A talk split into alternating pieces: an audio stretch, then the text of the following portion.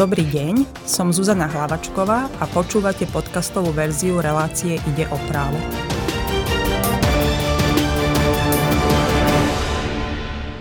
Nezosobášené páry na Slovensku majú v mnohých situáciách komplikovanejšie postavenie ako dvojice, ktoré sú zosobášené. Ako môžu ľudia žijúci bez sobášneho listu riešiť rôzne záležitosti, nielen majetkové, sa rozprávame s Janou Alušíkovou z advokátskej kancelárie Act em pé há Advocates. Dobrý deň, vítajte. Dobrý deň. Ako je to na Slovensku? Môžu spolu páry žiť ako druhá družka? Náš právny systém to nejako upravuje, alebo vôbec sa to nedá nejako upraviť nejakým dokumentom? Druhá družka sú u nás bežne používané, zaužívané pojmy. Samozrejme, že spolu môžu, ale z právneho hľadiska právny poriadok pojem druh a družka nepozná. Keď by sme chceli takéto spolu, spolužitie partnerov nejak právne uchopiť, tak museli by sme ísť do definície obsiahnutej v občianskom zákonníku, do definície blízkej osoby, za ktorú zákon považuje osobu v rodinnom alebo obdobnom vzťahu, kedy osoba Jedna osoba by újmu, ktorá bola spôsobená práve tej druhej osobe, považovala za újmu vlastnú, ale samozrejme musí to platiť obojstranne, teda na, v prípade oboch takýchto osôb. Takže v takom prípade hovoríme, že by išlo o blízku osobu a takýto pojem už samozrejme v právnom poriadku zakotvený je a následne je premietnutý aj v zmluvných vzťahoch alebo v ďalších právnych inštitú, inštitútoch. Slovenský právny poriadok často používa aj výraz osoba žijúca v spoločnej domácnosti. Ak s niekým žijem v spoločnej domácnosti, dáva to nejaké práva, nám to priznáva v našom právnom systéme, alebo v podstate to nič neznamená? Tak nedá sa to uh, zovšeobecňovať. Samozrejme, uh, treba vychádzať uh, z konkrétnej uh, právnej vety, právnej normy, kde je takáto pozícia tejto osoby žijúcej uh, v spoločnej domácnosti uh, upravená. Takže uh, napadne ma práve napríklad uh, dedenie, kde práve takáto osoba môže byť v pozícii dediča v rámci druhej dedičskej skupiny. V takom prípade zákon, teda ak teda nededia manžel a deti v rámci prvej dedičskej skupiny, tak v takom prípade v rámci druhej dedičskej skupiny dedí manžel, rodičia a tam už je aj osoba, ktorá žila s poručiteľom aspoň jeden rok pred smrťou poručiteľa spoločnej domácnosti a spoločne sa starali o domácnosť alebo bola odka- výživou odkázaná na poručiteľa, tak práve tam máme ten pojem a tak, takáto osoba teda je postavená do pozície možného dediča, dediča v rámci druhej dedičskej skupiny. Čiže v prípade, ak napríklad nezosobášený pár si chce zabezpečiť, aby po sebe dedili, dá sa presne toto, čo ste spomínali, na to použiť, alebo aké majú ešte iné možnosti? Nedá sa to povedať úplne generálne. Uh, samozrejme, do úvahy prichádza v prípade druha družky uh, spísanie závetu. Čiže uh, možno je na mieste pouvažovať, uh, či by do úvahy neprichádzalo spísanie závetu, ale ani to nemusí byť nejakým šaliekom alebo garanciou, že ten druh družka naozaj bude dediť, ak aj, aj, ak aj by bol spísaný závet, nakoľko uh, v prípade uh, detí platí, že sú neopomenuteľnými dedičmi, takže naozaj e, tam tie ich práva do určitej miery vôbec nemôžu byť dotknuté, takže nemôžeme generálne povedať, že závet by vedel takúto situáciu definitívne pre druhá družku e, vyriešiť, ale v určitých situáciách, napríklad ak by neboli deti, e, tak samozrejme ten závet môže byť napomocný. Pokiaľ by závet e, absentoval, tak v takom prípade, už ako som spomínala, v rámci druhej dedičskej skupiny by do úvahy prichádzalo, že aj družka alebo druh môžu byť e, dedičmi po poručiteľovi, ale to len za predpokladu, ak poručiteľ nemal deti. Ako náhle by mal poručiteľ deti, tak zo zákona už potom dedenie v prospech takejto osoby, ktorá spoločne žila s poručiteľom domácnosti, nebude prichádzať do úvahy. Takže aj v rámci dedenia je potom postavenie druhá družky vo vzťahu k dedeniu naozaj otázne a neisté. Páry, ktoré žijú v manželstve, v podstate nemajú sobášny list, majú pri úpravách nejakých majetkových práv zvyčajne väčšie problémy ako manželské páry. Ako je to napríklad, ak jeden z nich vlastní byt, druhý do neho investuje a v zásade príde k nejakému rozchodu? Dokáže ten, ktorý investoval, ale nie je majiteľ, nejako tie peniaze dostať naspäť? Alebo ako by mohli v tomto prípade postupovať, aby teda jeden neťahal za kratší koniec?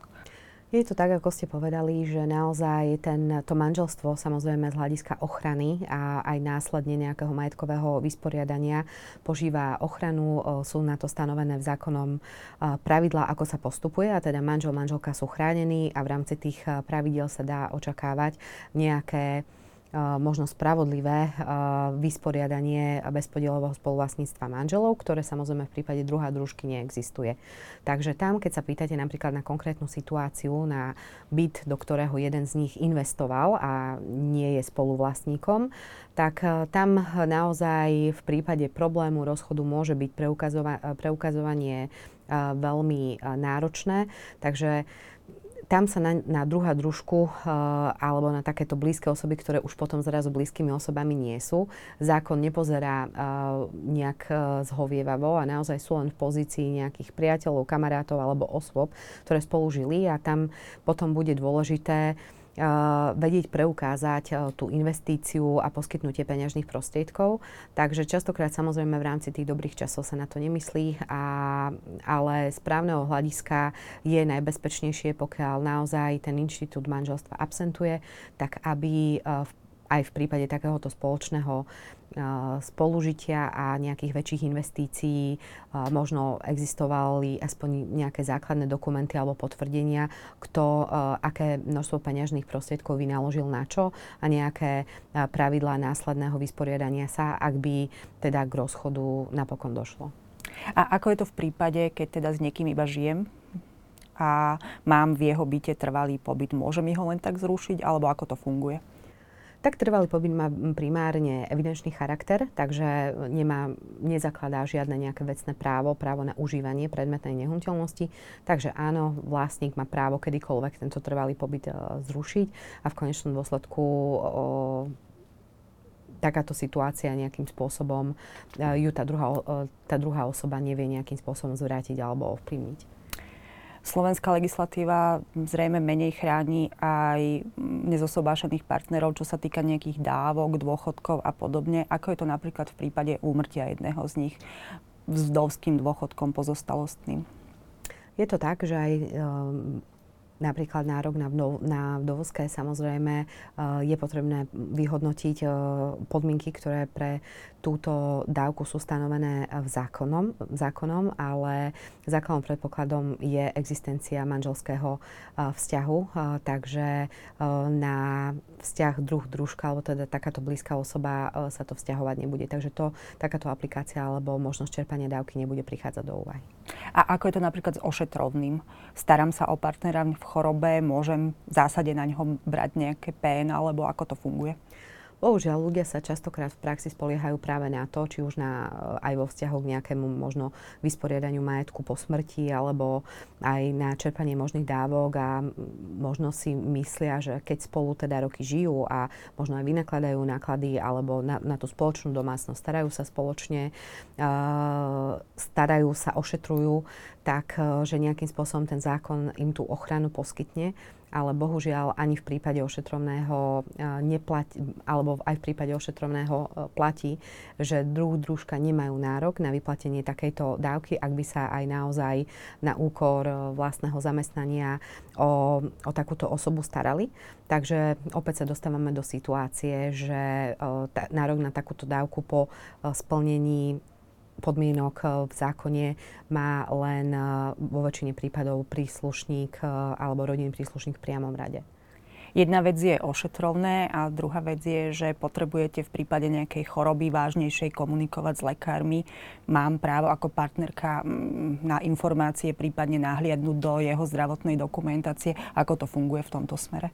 Tak celkovo nahliadanie do zdravotnej dokumentácie alebo poskytovanie údajov o zdravotnom stave je veľmi špecifickou témou a platia tam veľmi prísne pravidlá poskytovania údajov. Samozrejme za udelenia súhlasu tej druhej osoby by to do úvahy prichádzať malo, ale tam naozaj potom už tej, v tom reálnom živote sa stretávame so situáciou, že ten druh družka, pokiaľ naozaj tam ne, ne, neexistuje to manželstvo, vie veľmi ťažko preukázať naozaj tú blízkosť, ten, to postavenie tej blízkej osoby.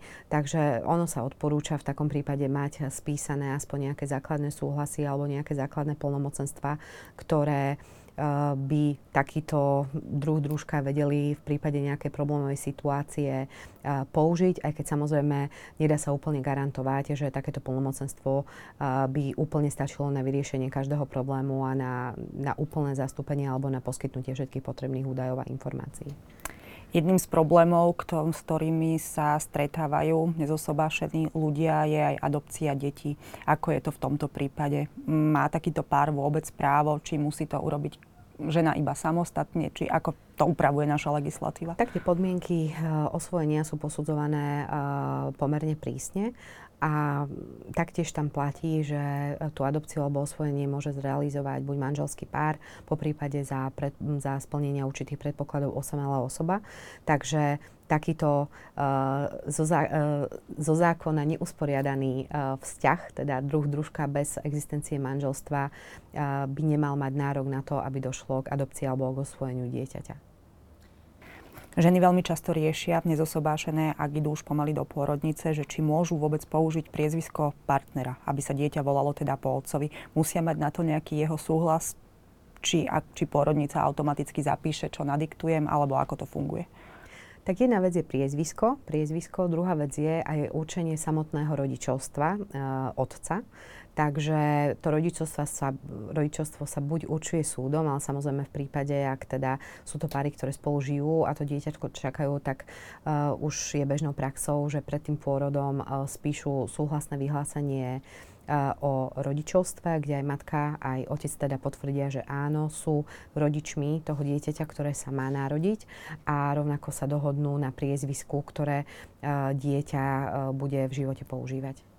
A v prípade, ak dieťa teda má priezvisko po otcovi, že všetko je v poriadku upravené, môže to spôsobiť v nejakej bežnej praxi problémy, že ja ako matka sa volám inak ako dieťa, v prípade na úradoch, pri cestovaní, u lekára? O, tak častokrát býva problémom, alebo možno o, pre lepší pocit tie matky častokrát potom chodia s rodným listom, aby vedeli preukázať vzťah o, k tomu dieťaťu, lebo v konečnom dôsledku bez rodného listu neviete preukázať, tam je práve zapísaná aj matka a otec a už dokladom tá matka vie preukázať, že áno, som to teda ja a naozaj toto je dieťa, o, ktoré, ku ktorému ja som zapísaná ako matka, lebo naozaj o, v prípade nezhody tých priezvisk o, tam o, tá otázka sa môže naskytnúť. V rámci cestovania napríklad do arabských krajín môže to byť samozrejme tiež trošku riziko, pokiaľ spolu takto cestuje nezo- nezosobášený pár, kedy v tých arabských krajinách takéto spolužitie by nemalo byť akceptovateľné, aj keď samozrejme dneska už možno v určitých krajinách sa na to prihliada trošku miernejšie, ale samozrejme nejaké komplikácie v rámci toho praktického života to môže priniesť. A na záver si ešte povedzme, že môže mi pomôcť v niektorých situáciách, že spíšem plnomocenstvo, aby ma partner zastupoval, ja neviem, na úradoch alebo v nejakých právnych záležitostiach. Vie to nejako pomôcť vo fungovaní? Ono to pomôcť samozrejme môže, aj keď z právneho hľadiska nemalo by ísť o nejaké staré plnomocenstvo a zároveň by nemalo ísť o plnomocenstvo úplne generálne. Väčšinou aj tie úrady alebo napríklad banky chcú vidieť poverenie alebo splnomocnenie na konkrétny úkon. Takže je možné predpokladať, že ak by naozaj existovalo len nejaké všeobecné plnomocenstvo na zastupovanie vo všetkých veciach bez nejakého obmedzenia a bez nejakého konkrétneho špecifického vymedzenia, tak je možné, že by to akceptovateľné zo strany banky alebo nejakého úradu nebolo. Takže častokrát sa naozaj preferuje, aby v prípade takéhoto zastúpenia existovalo plnomocenstvo udelené práve na ten konkrétny účel. A ono musí byť nejako úradne potvrdené, alebo stačí, keď to ja dvoma rukou napíšem? Vo väčšine prípadov sa vyžaduje notárske overenie podpisu toho splnomocniteľa, aby naozaj bolo, nebolo, bolo bez pochyby, že k takémuto splnomocneniu naozaj došlo a že ten podpis na plnomocenstve na listine je pravý.